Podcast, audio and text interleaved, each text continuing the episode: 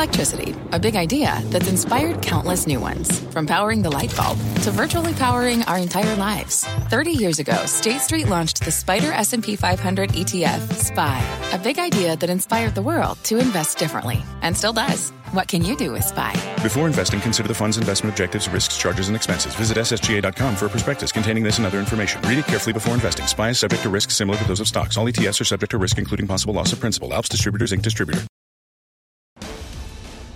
Live from the NASDAQ market site overlooking New York City's Times Square, this is Fast Money. I'm Melissa Lee. Tonight's trader lineup, Guy Adami, Tim Seymour, Karen Finerman, and Dan Nathan. Tonight on Fast, we are all over the after hours action on this very busy night of earnings. Alphabet, GM, PayPal, AMD, Starbucks, all on the move right now. All of the calls just getting underway. We're breaking down the quarter straight ahead. Plus, brace for more volatility. That is a warning tonight from BofA's Savita Subramanian why she is not giving an all clear to the recent market pullback. And later, remember this. Melissa Sharp with an attack, and we all know it's a fact. Steve Grassel showing love and triple price in the share. Fast money friend Cassius Cuvée is back, and he's taking a new twist on the crypto trade. We're going to hear from him live coming up. Hopefully, he'll rap too. We start off with tonight's big tech report. Shares of Alphabet surging after posting a top and bottom line beat and announcing a 20 for 1 stock split. The conference call just got underway at the top of the hour. Let's get straight to Deirdre Bosa for all the details. Debo. Melissa, a huge move in the after hours, and this quarter really capping off a blockbuster year for Alphabet. Profit nearly doubling over the year. Cloud continues to grow at a 40% plus rate year over year. This quarter, YouTube while it did slightly miss the street's estimates, it is just a billion dollars behind Netflix's annual total. And now that 20 for 1 stock split could make shares more widely appealing or accessible, as Ruth Porat told me, to a wider group of investors. Think perhaps the Reddit crowd. Uh, the call is just kicking off. I'm looking at it right now. Usually Sundar Pichai kicks it off. So we'll listen and monitor and let you know uh, what else comes out of it. The last thing I'll mention, Melissa, is I did ask CFO Ruth Porat about the capital allocation plans, given it's nearly $140 billion cash pile and, of course, the rate of inflation. She said no change in strategy. The priority is still organic growth. Some analysts had floated the idea of a dividend. No one was really holding out their breath for one. If they were, they're going to have to continue to wait. Back to you. All right, Debo, keep us posted on the call. Deirdre Bosa with the latest on Alphabet. Karen, a stunning move in the after hour session. What'd you like about the quarter? So I liked the numbers, obviously. I liked the revenue. That was very good, the beat. And when you have a big revenue beat and a business like theirs with huge margins, you get a big bottom line beat. So that was nice. There was a lot to like about it. And then aside from the business, which is doing great, and that's really nice to see, there was this 20 for 1 split, which I was very surprised to see, honestly. I thought they really didn't care what price their stock trades at. And I know it's just math, it doesn't make any difference. It is the you know the company is what it is, but the 20 for 1 split does allow a whole new group of investors, those that trade options, for example, and uh, there are no baby shares like there are in Berkshire. So even though there are places you can buy parts of a share, this allows other investors who have sort of been shut out by the high price to be able to invest in Google. So that's really good. Um, to Deirdre's point about the capital allocation, I'd like to hear some more about buybacks. I know they announced a big one last year. I think they have some room left on that. I would love for them to reload on that because with the cash flow generation they have, that was really only about a one year's worth of cash flow. And as she said, they have that enormous cash hoard. The other thing, I'm glad they don't have a dividend. I feel like when you're a big tech company and you become a dividend payer, you're sort of hmm. saying we're, you know, we're a little older, we're, you know, more mature. And that to me also signals, oh, slower growth. So I'm, I'm fine with no dividend. I'd be happy to see a special dividend, but not, to not lock themselves into being a dividend payer, that's fine with me. So all that, I think, very good news, and it bodes well for the other social media, for Facebook certainly, which is up, and, you know, Snap and Pinterest and that yeah. whole group. Um, the strength in search, obviously, and ads that that's going to be a good read through for, for all of those names that Karen had mentioned. So, so Alphabet themselves, a big supporter of the stock in terms of buybacks potentially, a new class of investors, another support in the stock. Guy Adami, I mean, there is a lot to like about this story at, at this point. Um, what do you like the most about this quarter? What, what would you nitpick? No, there are no nitpicks here. I mean, you talk about YouTube, and Mike Santelli just, uh, Mike Santoli, excuse me, just talked about. I mean, they're going to do 34 billion dollars in revenue this year, which is, you know, it's quite a number when you think about it. There's nothing to nitpick. What you like about this is in an, in a, an arena now where valuation is clearly a concern. You can make an argument that at 25 times this year's numbers, which you know, if you do the math, that's what we're looking at. It's probably cheap, and that's probably just earning $120 a share. You can make an argument they're probably closer to 130, 135. So I think this stock is poised once again to trade north of 3,000. I don't think any of us have really run from this name. I was surprised it got as low as it did, and just had a $2,500 handle on it a couple days ago. But this is a this is a great quarter. Is is this stock due for a re-rating? Dan Nathan, I mean, also when you dig down in the numbers, what was interesting in terms of read-throughs was the geographic diversity of the revenue growth. Um, we saw 30 plus percent growth in various geographies around the world. Search, obviously, the strength there indicates also strength in travel and sort of that, that comeback trade. Yeah, no, I mean, listen, the, both Karen and Guy are spot on with everything. There's really nothing to nitpick here. And the valuation, I see about 21 times coming into today with expected growth and, you know, high teens as far as revenue. Um, you saw those better than expected operating margins. I mean, it's a great quarter for a stock that is reasonably valued, um, you know, versus the broad market here and many of its peers. One thing I'd say about that cash, Mel, I mean, I think this is a company that obviously is relying on mobile search a great deal. If you look at their cloud business, it's not a massive percentage of their overall sales. It's growing very nicely at 45%. I think they should test the waters with the FTC and make an acquisition. You know, this is a company where their only real social property is YouTube for all intents and purposes. And if you think about who they're competing with and how, I think it makes sense if they had a Snap or they had a Twitter. And I know that we've been saying that for a very long time, but you know, the FTC is going to take a look at this micro Microsoft deal with Activision. They're going to take a look at everything. Why not test the waters? Because if the boogeyman has been regulation for these huge platform companies for the last few years, well, there's really not much other than fines that have come their way. That could be it, although Ruth Porat was pretty, pretty clear with Deirdre when it came to organic growth. Organic meaning growing themselves on their own. Tim, what I mean, what did you make of the quarter? Do you want to see them do a deal?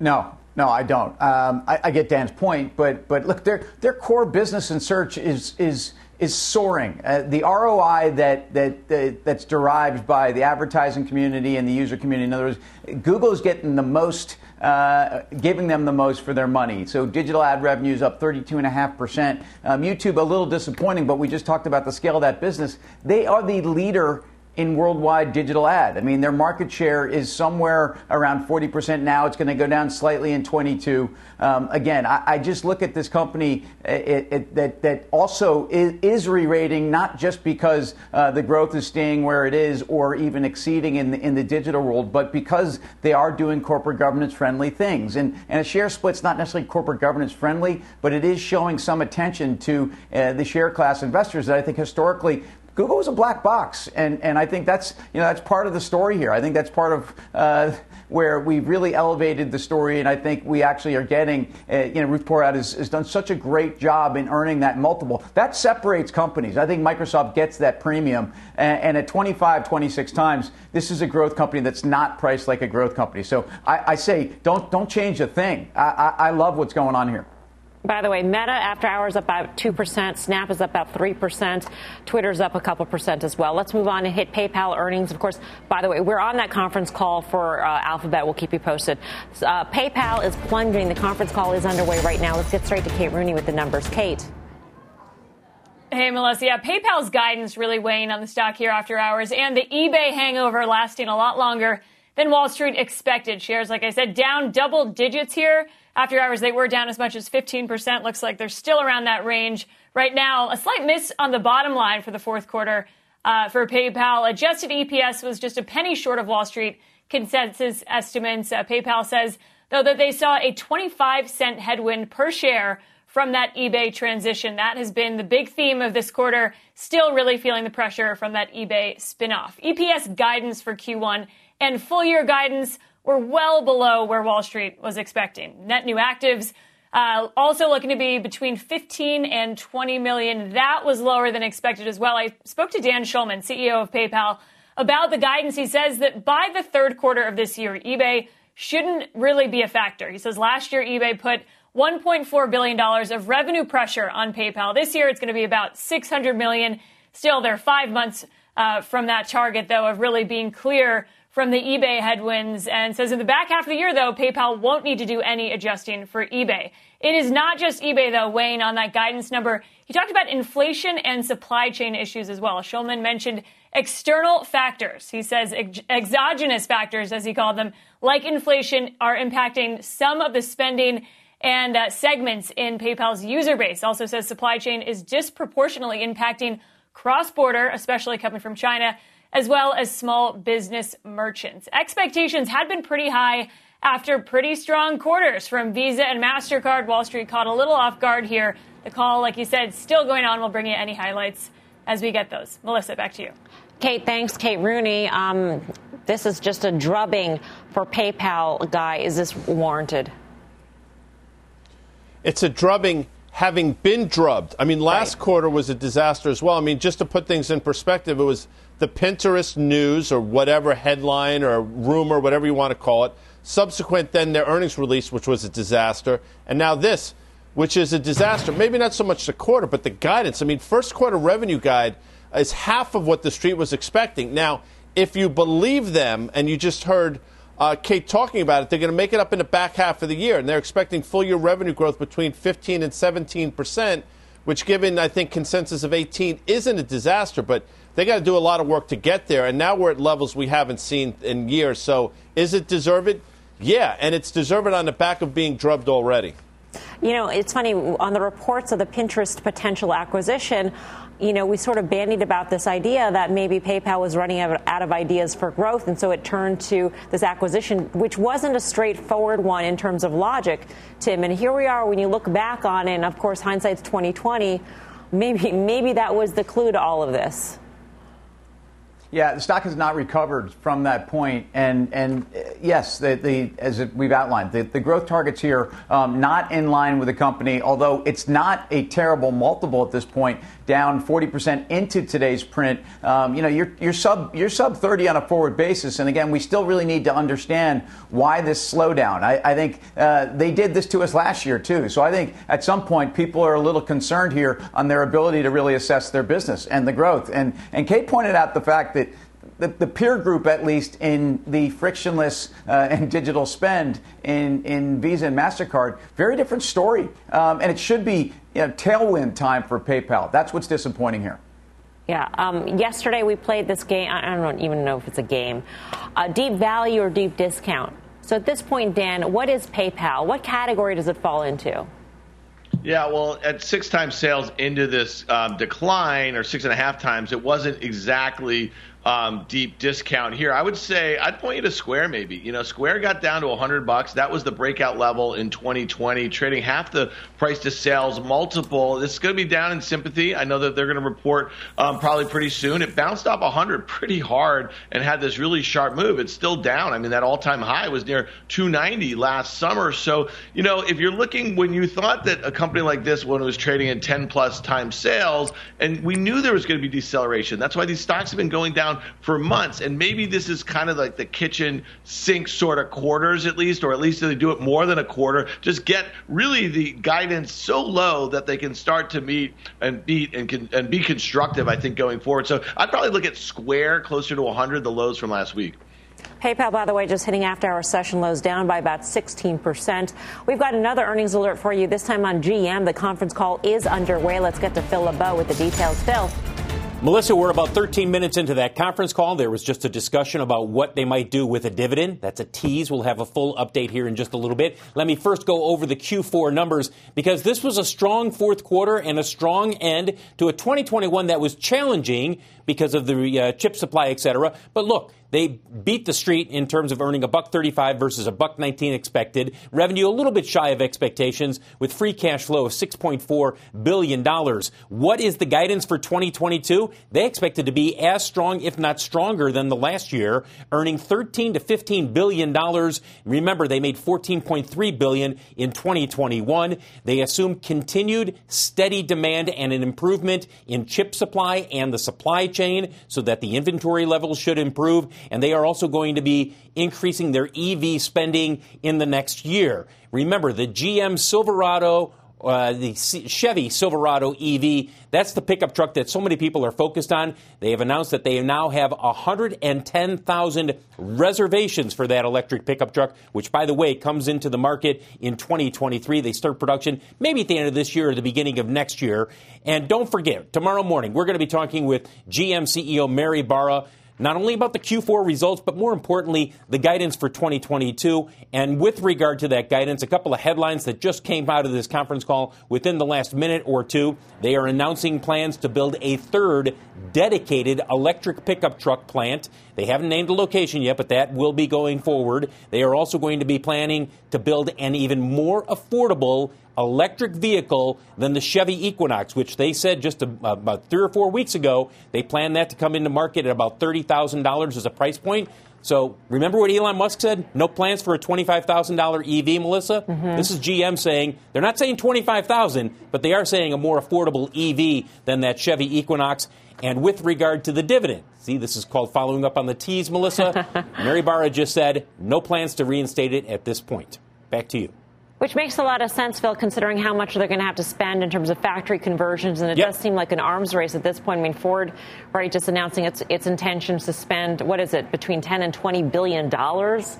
yeah, that story's out there. That yeah. story's out there. And look, uh, Jim Farley has said for some time that the money that they've already said we're going to be spending, the 30 billion, that's likely not the end of it. That they will be spending more mm-hmm. in the mm-hmm. future, and I expect General Motors to spend more over the next couple of years. I wouldn't be surprised if at some point they say this is exactly how much more we're planning on spending. With regard to the results and what's expected, Melissa, keep this in mind regarding commodity price pressure. Uh, the CFO, uh, Paul Jacobson, has said that they are facing or did face a $2.5 billion increase in commodity pricing pressure. I mean, that shows you just how much inflation and what's happening in the supply chain is impacting the bottom line because they've got strong pricing. That strong pricing, however, is being offset by that commodity pricing. Right. Phil, thanks. Keep us posted on the conference call, which is now about 17 minutes in. Uh, Karen, what did what do you want to know more about from the GM call? Well, I, I, obviously like to hear about their business. The dividend thing was interesting, but I agree with you. Why spend the money? They wouldn't even get credit in the stock market, I think, for a dividend. So why use that cash? They have huge capex coming. I mean, they have, you know, the internal combustion engine business they have is really profitable. They also had a very good uh, GM Finance, I believe. And if you back out GM Finance earnings and you back out the debt that goes with it, you have a, just a crazy cheap EBITDA multiple for GM.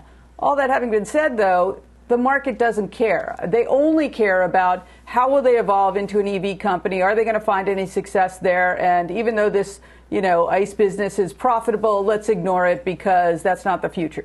It almost doesn't matter. It doesn't. The PE doesn't matter. I mean, I, I don't know. You know, sort of math doesn't matter here. It's all about the future. So I'm long and frustrated, GM. I do think that they will have success in the EV market, but you know, the stock market is saying differently at this level. I think because these are good numbers to that point, I believe on the conference call, GM was asked about the possibility of a tracking stock for the EV business, and and uh, management said something to the effect of, "No, we're just focused on put, producing the EVs at this point. We're not even thinking about that sort of." Uh, I don't want to say financial engineering, but stock to reflect the value that's embedded in this business, to Karen's point about frustration on the part of shareholders. Tim, in terms of Ford versus GM, Ford has a higher multiple maybe warranted. What do you think based on GM's quarter?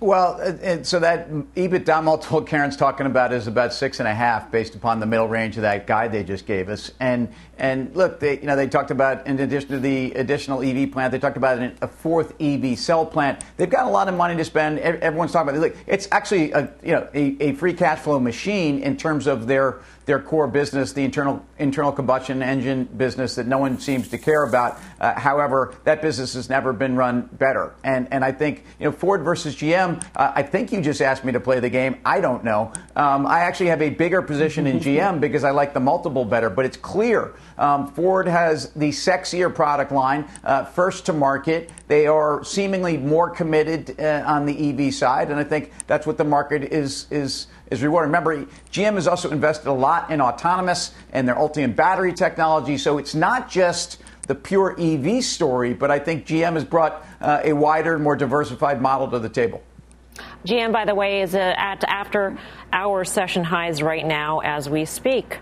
All right, coming up, brace for, quote, a messy sideways market. That is the warning from BofA Savita Subramanian and how she is positioned for a choppy few weeks ahead. But first, we've got some more earnings coming in. Can you believe it? Starbucks, AMD, both on the move in the after hour session. We'll break down the numbers when Fast Money returns.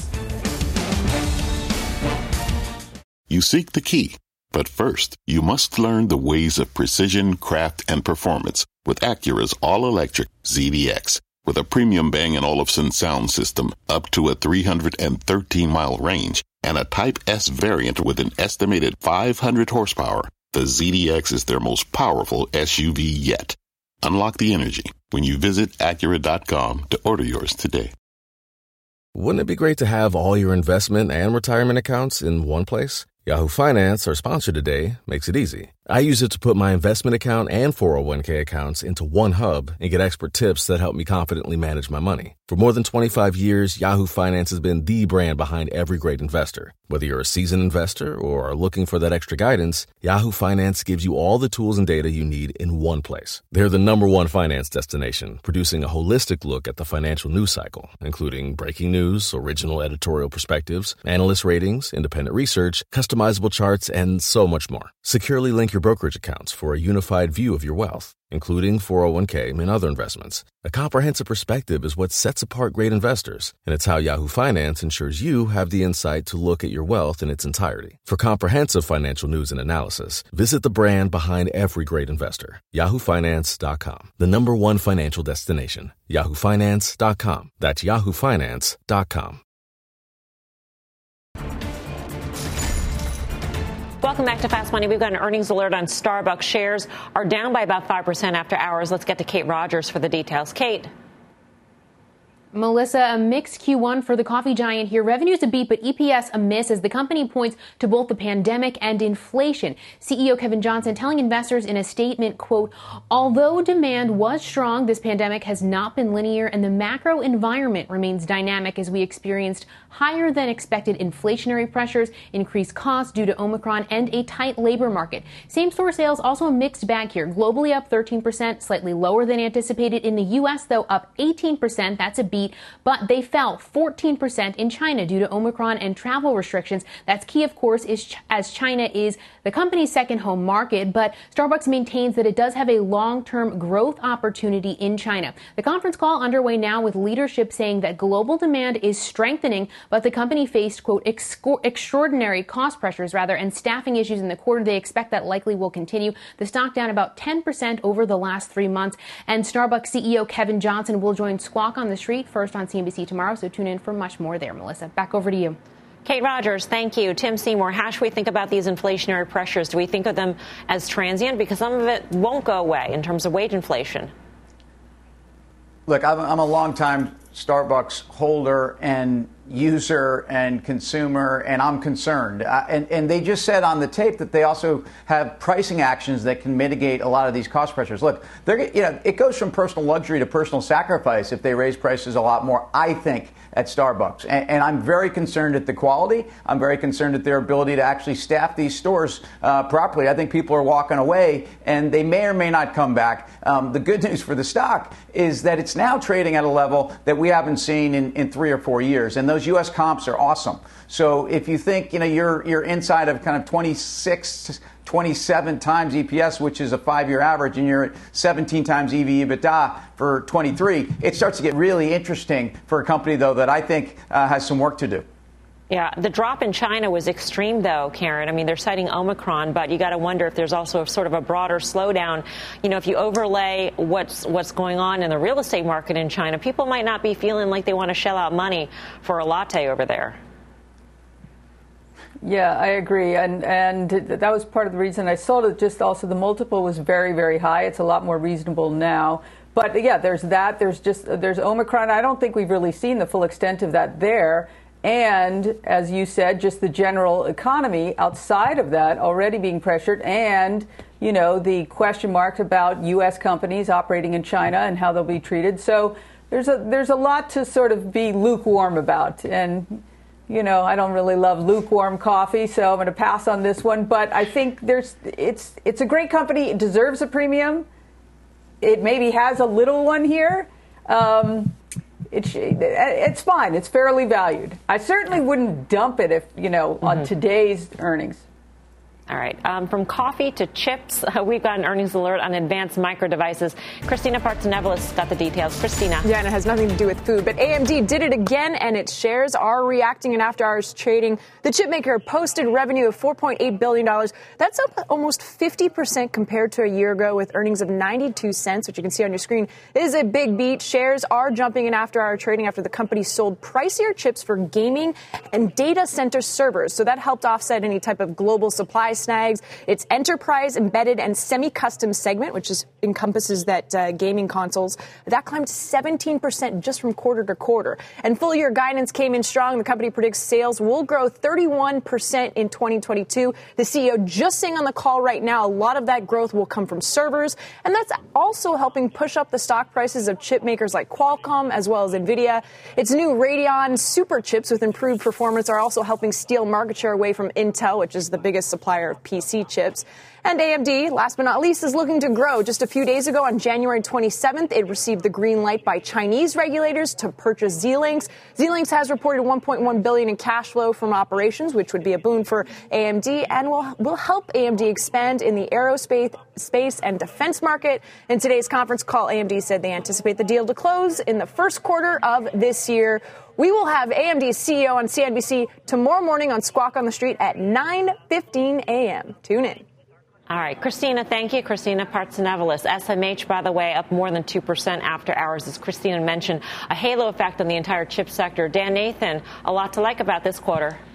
Yeah, there's nothing not to like. And I think Guy kind of nailed this one. He kind of brought it down to that 100 level. He said that technical level is where it's going to bounce. And it got to a valuation level considering the expected growth in the growth areas where they are servers, data center, gaming, that sort of stuff. I mean, it really set up pretty nicely, um, at the very least, as a trade. And I guess the other point I'd just make is last week we were talking about Intel their quarter, their guidance, it's just such a stark comparison. Overlay those two over the last few years, that says the whole thing. I, you know, I don't think you chase it here. I mean, I, I don't, you know, I don't, in this market, I don't think you chase any of these moves. Even that Alphabet move, which is right back very near its prior all-time high, I just think it's going to take a lot more to get these things breaking back out to their prior highs in the sort of market, given the visibility that we have right now. Is this not enough to reignite uh, the chip run, Guy? Well, I mean, Tim mentioned it last night. Carter Worth, and I don't know how to spell this word, but he had a prescient call. Prescient, mm-hmm. by the way, the word I don't know how to spell, last week, and he was spot on. Look at the move since he talked about it on Friday. Is it enough? I think it's enough. I understand what Dan is saying entirely, but I mean, AMD, for example, sold off 40% from Thanksgiving. It's a $164 stock down to 100 It's a pretty remarkable move. Now it's gotten half of it back. So do you have to chase it? Probably not. But it goes to show once again the genius of Lisa Su and what they're doing. Now, you can make an argument it should never have gotten to 164 as quickly as it did. I hear you, but there's nothing not to like about this quarter. And Karen said this last night quickly. Look at Qualcomm on valuation, it makes it look more attractive based on this earnings release from AMD. Think of the Latin scire, which is to know. That's how you remember how to spell it. That's an aside the more you know. Doesn't, it doesn't help me, by the way, in case, you know, if you think that helped, it just made it worse. A lot more ahead here on Fast Money. Here's what's coming up next. Messy market. Our next guest sounding the alarm on what could be a rough year for stocks. She'll break down what she's watching next. Plus, delivering gains. UPS surging on earnings. So, is it time to get in? We're shipping into that trade next. You're watching Fast Money, live from the NASDAQ market site in Times Square. We're back right after this.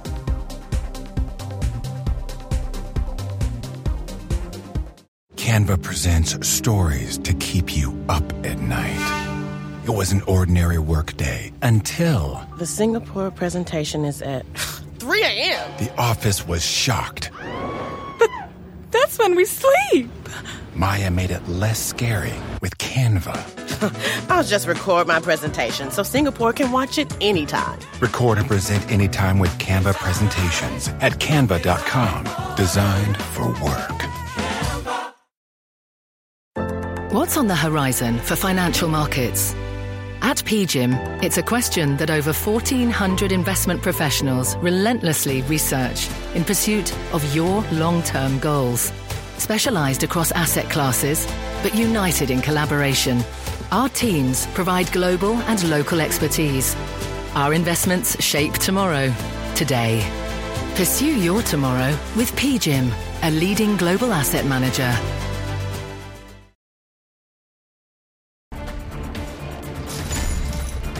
Another look at tonight's big earnings movers. Uh, Alphabet maintaining its gains. It is up now by about 8%. GM uh, is 1% gain there. Take a look at Gilead Sciences. That is down by almost 4%. And PayPal continues its slide after hours down by more than 16%.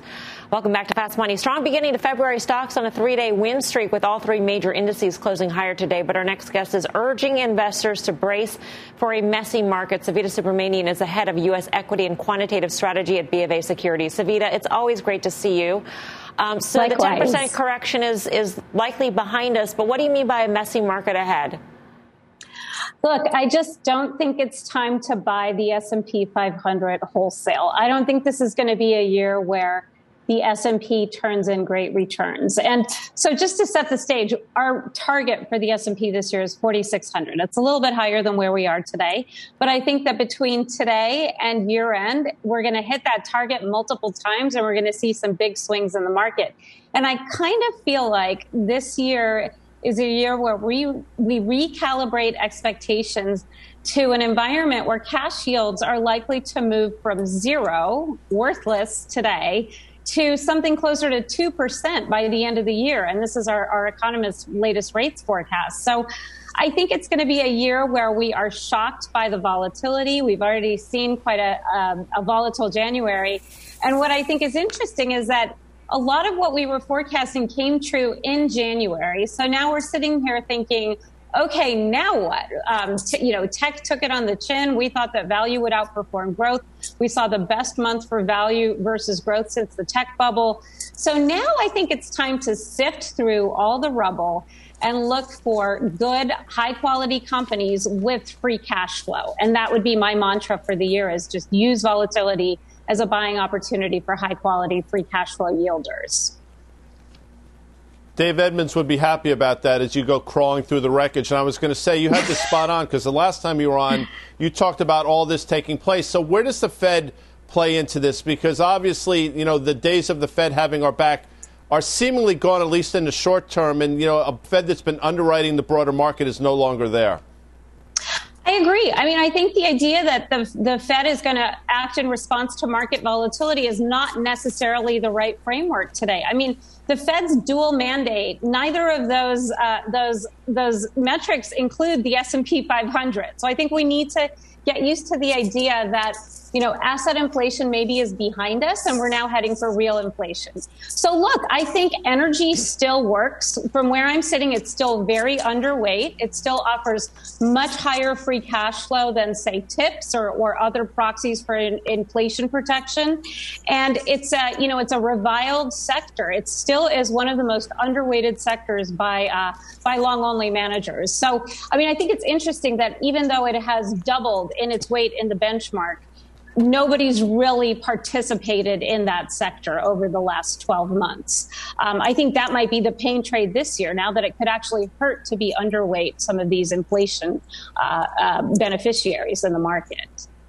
Savita, that your house call is for seven rate hikes this year, which is extremely aggressive. Is it hard to even say the S&P 500 will move even higher from here, given that forecast? I mean, that that means all sorts of things for stocks in terms of you it know the cost of money and the dollar, et cetera. Absolutely. So I, I, this is why I think we're in for a volatile year. If Ethan Harris, our chief economist, is right, and we do see you know, seven rate hikes. I don't think the market is pricing that in. I think it could be really good for parts of the market. I mean, you know, the good news is that corporations and consumers are holding a lot more cash than they were back in 2008, 2009. So we all learned our lesson from the financial crisis, which is that leverage is evil. And it, this could actually be a better environment for some of the, the cash rich corporates.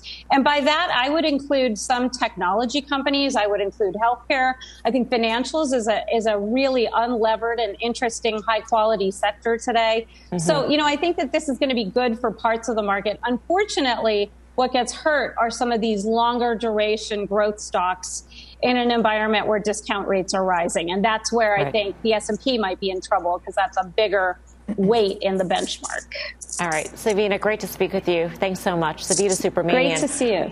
B of A Securities. Uh, Karen Finerman, that's great. Seven rate hikes if the yield curve actually steepens along with it. Right. I mean, I guess you have to, seven rate hikes, that's certainly a lot, but you have to think about what she said. What is the environment in which they do those seven rate hikes, right? Because um, I don't know, I don't think the Fed is, in, is on autopilot like they were back in 2018. I do think they'll be pretty data dependent. Seems it seems a little aggressive, but um, listen, we've been at zero. I feel like we're the we're the uh, college kid that moved home, and we expect the Fed to like cook for us, clean, and we don't have to do anything. Well, now the Fed's saying, "Yeah, look, I'm not doing everything anymore. You got to do something." So, I'm okay with higher rates, but seven hikes, that's a little aggressive, I think.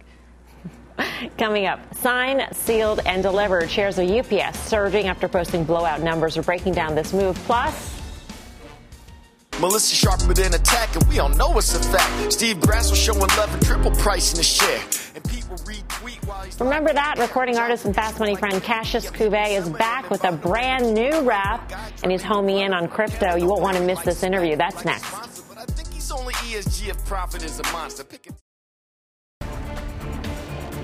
We're starting to get some more comments out of the PayPal call. Let's get back to Kate Rooney for the latest. Kate. Hey, Melissa. So, one of the things analysts were disappointed by were the net new active users for PayPal. The CFO on the call just now giving some color on why they missed there. In part, they say, yes, it was lower spending, it was things like inflation, and they had done incentive led campaigns. So, things like perks and giveaways. They say as part of that, they identified 4.5 million accounts they believe to have been quote, illegitimately created. And those were disqualified from those user growth numbers. Uh, so some of those those accounts just didn't count, and they said that uh, you know people had signed up looking to get in on that incentive, and then never actually using the account. As a result, they say they're continuing to grow users, but they're going to focus on sustainable growth and driving engagement. So sort of changing how they do customer acquisition here. And they say, uh, to be clear, this is a choice on our part. They could increase spending to accelerate net new actives.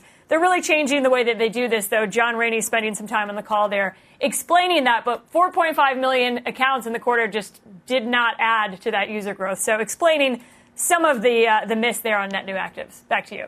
All right, Kate. Thanks, Kate Rooney. Uh, stock down more than 16%. Dan, this doesn't sound like a growth stock at this point. No, and, and I hate hearing excuses like that. I don't even know what that means, what they just talked about there. You know, they're discounting so heavily or they have such big promotions, and that, that's a big number, four and a half million. So to me, you know, that doesn't sound great. Listen, there's a gap to be filled. Go all the way back to the summer of 2020 when this became a pandemic winner. Do you remember that? Um, that's down there in the low 130s. So sadly, it feels like that's where it's going. Wow. All right. UPS, meantime, topping the tape after b- reporting blowout earnings before the bell. The transport giant also, also issuing upbeat guidance and announcing a 49% dividend boost. The stock jumping 14% for its second best day ever. Karen, you sold some, sh- some shares today. Why? I did. I mean, I thought that, I mean, it was a great quarter. It was great, right? God, this was great. Um, it's uh, you know, and FedEx went up on the heels of it. I thought, all right, I have a, sort of enough exposure here. Hopefully, this bodes well for FedEx. Although you know that that disparity between the FedEx multiple at 13 or so and the UPS multiple at I don't know maybe 19 or so, which it deserves to be. UPS deserves to be there. Hopefully, FedEx doesn't deserve to be at 13, and it deserves to be at somewhat higher. I mean, UPS is they've done a better job, and it's interesting. They're not growing their revenue as much because they want to grow it profitably. They're very focused on the yield, and maybe uh, FedEx will will learn something from that. I'm not sure. They're not exactly the same, but generally they are. So all that having been said, great quarter for them. Congratulations, Carol Tomé. And I'm long FedEx and a little bit of UPS. All right, coming up, going meta. The company formerly known as Facebook reports earnings tomorrow. We are checking in on how options traders are playing this one. But first, what's poppin'? It's your boy Cash Cuvée on CNBC, coming to you straight from the metaverse live on TV. Make sure you stay tuned and you'll see why. Give you all the good tips and everything DeFi. Invest in the future in ways that'll help out the planet. We want it, we need it like that. As a matter of fact, we demand it. ABTC, that's who I stand with. I've been seeing green since the moment it landed. That is Fast Money friend Cassius Cuvée, who just dropped a new song, I Know, about crypto and ESG. He joins us now. Welcome back to Fast, Cassius. Great to see you. Great to be here. Thanks for having me. We first met you when you uh, had SPAC Dreams out. SPAC Dreams has turned into a SPAC nightmare, basically, for most investors. and now you've turned to crypto. Why are you so much more about excited about Web 3.0 versus SPACs? Well, with SPACs, you know, it really kind of depends on what SPAC. Pretty broad terminology, of course. But uh, Web 3.0 is definitely the future of innovation. And that is what I'm really excited about. And so, you know, I, I have to always, always talk about all of the things that are new, what's cutting edge, and what's coming. And I didn't know about DeFi and crypto when I first made SPAC Dream, but I learned about it shortly after, and now I'm in real deep. Uh, what do you mean by deep? I mean, are you talking uh, NFTs? Do you have an avatar in, in the metaverse? Are you buying land? Are you buying the, the coins that, that power this? Absolutely. So you can see behind me here, I got a, I got fast money in Decentraland. So that's my spot in Decentraland. I own digital real estate in Decentraland. For any builders out there, I want to be able to live stream fast money into Decentraland. Not sure if you ever had that happen before, but this was a clip from when you guys showed my video SPACs just chilling, and uh, I made NFT out of it, and I put it in, in Decentraland. So you can actually go there right now in my property in Decentraland and check it out. Cassius, it's Tim. First of all, love the new song you dropped. I know you've got ESG hip hop on top of you know looking out for the hip for, for the ESG investing world. Talk about uh, your focus in investing and and, and really uh, a group of investors who may be listening to you while you're actually hip hopping it out. Okay, so here's the thing. My whole thing is really education. So on my show, Poppin' Crypto with Cassius Cuvée on YouTube, I actually just had Guy Adami on there. But we really need to learn about what's going on. Web 3.0 is kind of hard right now. There's a lot of friction. So I make videos or like how to's, how to buy different coins, how to actually transfer crypto from one blockchain to the other blockchain. I just dropped a great video that explains how you can get Polygon, or you can get Ethereum onto the Polygon network without paying any gas fees. So my song and my music video, I know, is on OpenSea right now for sale for like five dollars, but you would have to pay seventy dollars in gas fees to bridge over your Ethereum onto the Polygon network. Well, I made a video a way of going around without doing that. So I put in the thousands of hours and late nights studying all this stuff, and then I concise it down to videos and show I share it with people on the internet. But yeah, I'm in the metaverse, decentralized social media. I have a social token, so that way you can actually invest in a person themselves. Um, that's very important. It's a decentralized social. It's a decentralized social media on the blockchain where you can mint NFTs. You can also um, get a founder reward. So Web 1.0 is basically read only. Web 2.0 is read and write. Web 3.0 is read, write, and own. And we're really going through a renaissance period right now where creators can own their own art and participate in Web 3.0. It's really exciting times. You know, Cassius, we started the show 15 years ago, as you know, and we tried to make markets accessible using our art, and our art was just the art of conversation. You're making um, this the markets accessible using your art. How important is that to you? Because you're bringing this to a lot of people, and I think it's fantastic. Thank you. Yeah, it's real important to me. So on my show, Poppin' Crypto, what makes me different than all other crypto shows is that when I bring on a guest, like I just had on Guy Adami, I spit a rap for them about their show or their project or what they've got going on. So I've had DeFi Kingdoms on. They're a play to earn video game, but they're actually a Dex for Harmony One. I just did a, a, an interview with Superworld uh, and the founder and CEO. Uh, he, that video's coming out soon, and I have a song for them too, where you, I do a deep dive into these projects. So like on my channel, you're going to get the cutting edge of the new Web 3.0 projects that are coming, but also like how-to videos and instructional videos. But uh, for when Guy Adami was on, I had to spit a little rap because you got a show Trading Spaces on Twitter, and uh, that was that was a fun one right there. It's basically a play on the words for trading places. Cash, it's always great to see you. We'll see you soon. Okay, well, thanks for having me, man. Make sure you guys follow, like, and subscribe. Check out that Guy Adami interview. It's real fun. I've had enough of Guy Adami, but I'll check out you, Cassius. Cassius Cuvée. Uh, you know, Dan, Cassius makes a great point in terms of wanting to be part of Invest in 3.0. The friction is pretty high at this point. It's not intuitive in terms of how you do all this, how you navigate it. Yeah, I mean, listen, he is a unique talent. We followed him for a year, and I think it's really interesting the way some new entrants, whether to be any market, how they're getting information about things. And so, you know, he's just a really smart, articulate guy who's digging into some stuff that really might be the winners of the next 5, 10, 20 years or for here on out as it relates to technology and innovation. So I give him a lot of credit. I think when he says friction, he also means there's a lot of crap out there. There's a lot of scams. There's a lot of stuff that's not going to work out. So it's kind of like figure out how to get educated, um, and he's one way to do it right now. Yep. Coming up, we're gearing up for Meta earnings tomorrow after the bell. Options traders logging in ahead of the report. We'll tell you how they're playing it next. You're watching Fast Money live from the NASDAQ market site in Times Square. Back right after this.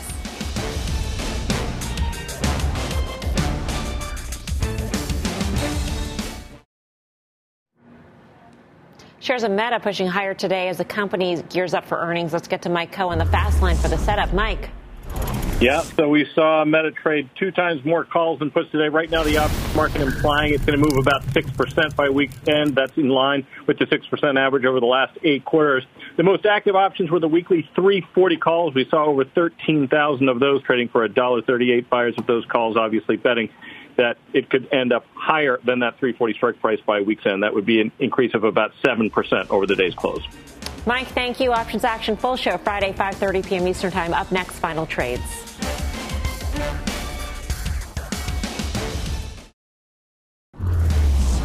Time for the final trade. Tim. Whirlpool, solid last week. Karen. Hi to my dad, Dr. Finerman, who's watching Final Trade Meta Platforms. Dan. Nike. Guy. MetLife, sister. All right, Dong Hei Fa Choi. Happy New Year, everybody. Thanks for watching Fast. Be here tomorrow at 5 for more Fast Mad Money. Jim Cramer starts right now.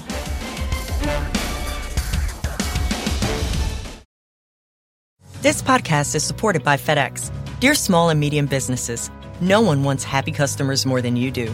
That's why FedEx offers you picture proof of delivery, packageless and paperless returns, as well as weekend home delivery to 98% of the U.S. on Saturday and 50% on Sunday. See the FedEx service guide for delivery information. FedEx Ground service is also faster to more locations than UPS Ground. See what FedEx can do for your business. Absolutely, positively FedEx.